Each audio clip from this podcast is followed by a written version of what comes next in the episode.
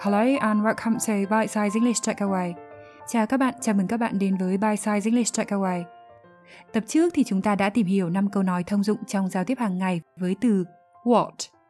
Như đã hứa, trong tập này mình sẽ giới thiệu thêm 5 câu nữa với từ này, chủ yếu vẫn là những câu hỏi tu từ, tức là không thực sự cần câu trả lời mà dùng để biểu đạt cảm xúc, đưa ra một nhận định hoặc là nhằm nhấn mạnh một ý nào đó.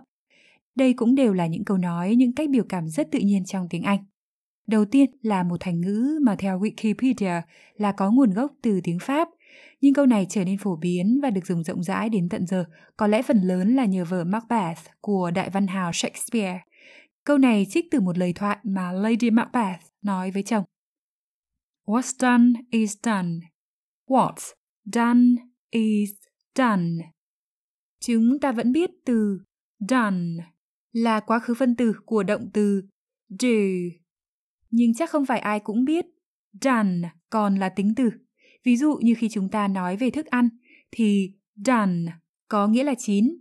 Còn ở câu what's done is done thì done có nghĩa là đã xong, đã kết thúc. Chữ as ở what's không phải là viết tắt của từ has mà là viết tắt của từ is. What is done is done.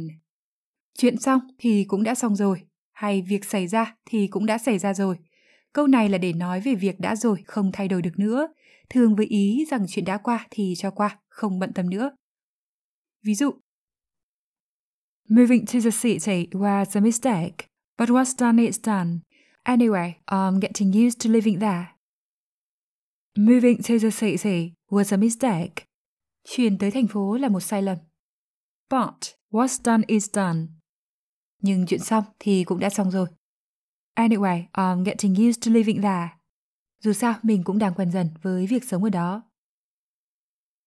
Thêm ví dụ nữa, trích từ tạp chí Forbes hồi tháng 5 có bài viết về việc các lãnh đạo đều mắc sai lầm và chỉ ra các bước mà họ có thể sửa sai.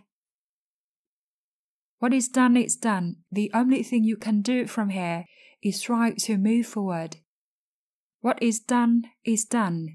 Chuyện xảy ra thì cũng đã xảy ra rồi. The only thing you can do from here. Điều duy nhất bạn có thể làm từ giờ. Is try to move forward. Là cố gắng tiến về phía trước. Tiếp theo, chúng ta có câu What's not to like? What's not to like? Động từ like có nghĩa là thích, chắc chúng ta đều biết rồi. What's not to like? Đây là câu hỏi tu từ, dùng khi muốn nhấn mạnh rằng một người hay một thứ chỉ có toàn điểm tốt, không có gì xấu để mà chúng ta không thích cả. What's not to like? Có gì để mà không thích? Hay theo cách mà người Việt mình hay nói, sao mà không thích cơ chứ? Sao mà không thích cho được? Lưu ý đây là cách nói informal, dùng trong các tình huống trò chuyện thoải mái. Chúng ta thường dùng câu này sau khi liệt kê một số điểm tốt, một số điểm nổi bật về người hay thứ đó. Lấy ví dụ, The house is cozy, elegant, and has a beautiful garden. What's not to like? The house is cozy, elegant. Căn nhà ấm cúng, trang nhã. And has a beautiful garden. Lại có mảnh vườn xinh xắn. What's not to like? Sao mà không thích cơ chứ? Ví dụ khác, trên trang The Guardian hôm 1 tháng 8 có bài viết về ca sĩ nhạc sĩ người Anh Lily Allen có câu nói về cô như sau. She's brilliant, honest, and funny and clever. What's not to like? She's brilliant. Cô ấy rất tuyệt. Honest and funny and clever. Chân thật và vui tính lại thông minh. What's not to like? Sao mà không thích cho được? Cũng với cách biểu đạt này, thay vì like, chúng ta có thể dùng động từ love, nghĩa là yêu. What's not to love? Có gì để mà không yêu? Sao mà không yêu cơ chứ?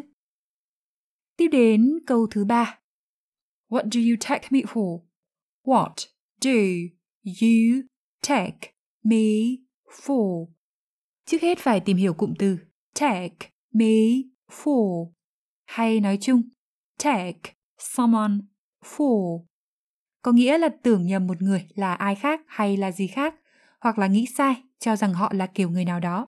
Ví dụ, He took me for an idiot. Anh ta cho tôi là đồ ngốc. Từ cấu trúc này thì chúng ta có What do you take me for? Đây là câu hỏi tu từ với hàm ý là bạn hiểu sai, nghĩ không đúng về tôi hoặc đánh giá thấp tôi rồi. What do you take me for? Bạn cho tôi là người thế nào vậy? Bạn nghĩ tôi là ai chứ? Sau câu này thì chúng ta có thể nói kèm thêm danh từ nếu muốn nhấn mạnh hoặc làm rõ ý của mình. Ví dụ, What do you take me for? An idiot. Anh cho tôi là gì vậy? Là đầu ngốc à? Lấy thêm ví dụ trong cuốn tiểu thuyết mình mới đọc gần đây, cuốn The Pact, phát hành hồi tháng 5 của tác giả người Anh Sharon Bolton.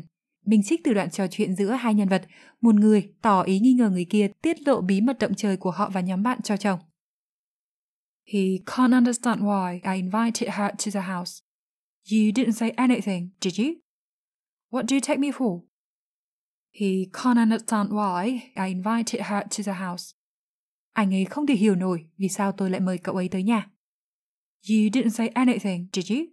Cậu không nói gì đấy chứ hả? What do you take me for? Cậu xem tôi là người thế nào vậy? Lưu ý câu này không nhất thiết phải dùng trong các tình huống nghiêm trọng hay nặng nề, mà có thể dùng trong các tình huống nhẹ nhàng hay là bông đùa vui vẻ. Ví dụ, Of course I care. What do you take me for? A stranger. Of course I care. Đương nhiên là chị quan tâm rồi. What do you take me for? Em nghĩ chị là ai vậy? A stranger. Người dưng à? Câu tiếp theo chúng ta có What is that to lose? Hoặc viết rút gọn What's that to lose? What is there to lose? What is that to lose? Động từ lose có nghĩa là mất, mất mát. What is that to lose? Có gì để mà mất hay có mất mát gì đâu?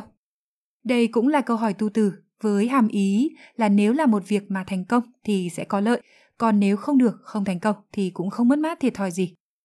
Lưu ý từ lose trong câu này viết là L O S E nhưng đọc là lose với âm cuối là Z Z lose.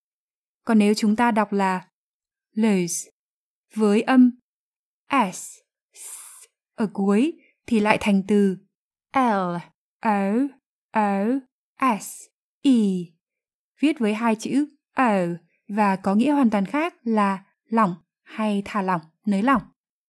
Nếu không để ý thì đúng là hai từ này phát âm nghe rất giống nhau. Lose và lose. Hai âm Z và S hay Z và S là một trong những cặp âm mà nhiều người thường nhầm. Chắc là do sự khác biệt giữa hai âm này thực sự là không quá rõ ràng và nhiều khi khó nhận thấy, đặc biệt khi mà chúng ta nói nhanh. Để phát âm đúng và thấy rõ hơn điểm khác nhau, thì các bạn lưu ý âm Z là phụ âm hữu thanh. Khi nói sẽ nghe rõ tiếng và sờ lên cổ họng thì thấy rung nhẹ. Các bạn thử nhé. Còn S là phụ âm vô thanh, nói sẽ tạo ra hơi gió như là thở ra vậy và sẽ không thấy rung ở cổ họng. thấy rung. không thấy rung. Đây là mình nói nhấn rõ để các bạn hình dung được, còn khi nói bình thường thì các bạn lưu ý là đừng nhấn mạnh quá và cũng đừng đọc rõ thành dừ, sừ hay là giờ, sờ, chẳng hạn như loser, vừa không đúng lại có thể bị hiểu nhầm thành từ khác. Bây giờ lấy ví dụ với câu này. Have a think about it. It sounds amazing and you don't even have to pay for it. What is that to lose?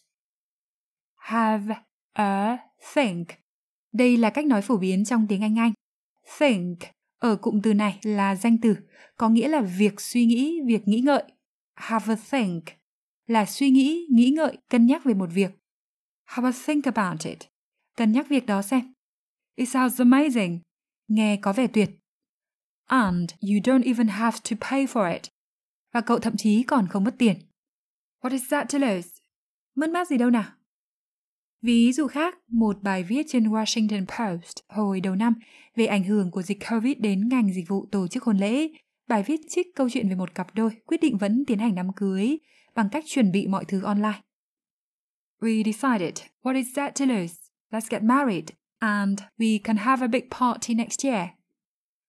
We decided. Chúng tôi quyết định. What is that to lose? Có mất mát gì đâu. Let's get married. Hãy cứ kết hôn. And we can have a big party next year. Rồi sang năm chúng tôi có thể mở đại tiệc. Cuối cùng là một câu cũng khá thú vị. Nghe qua thì chúng ta sẽ thấy đây là một câu hỏi rất đơn giản. What are you waiting for? What are you waiting for? What are you waiting for? Bạn đang chờ gì vậy? Đúng là câu này có thể dùng như câu hỏi bình thường. Ví dụ, Oh, I thought you went home. What are you waiting for? Ơ, mình tưởng cậu về nhà rồi, cậu đang chờ gì vậy?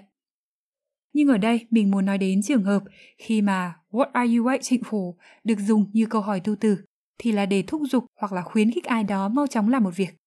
What are you waiting for? Bạn còn chờ gì nào? Hay bạn còn chần chừ gì nữa? Ví dụ khi dục dã ai đó.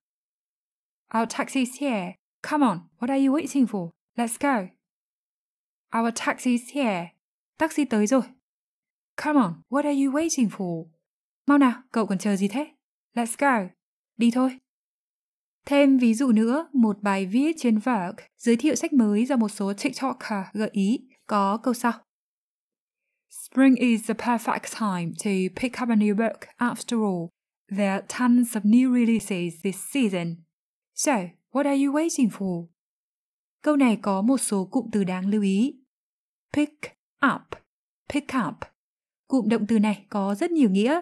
Trong câu này thì có thể hiểu đơn giản là lấy, với ý là lấy về hay cầm lấy, chọn lấy. After all, after all.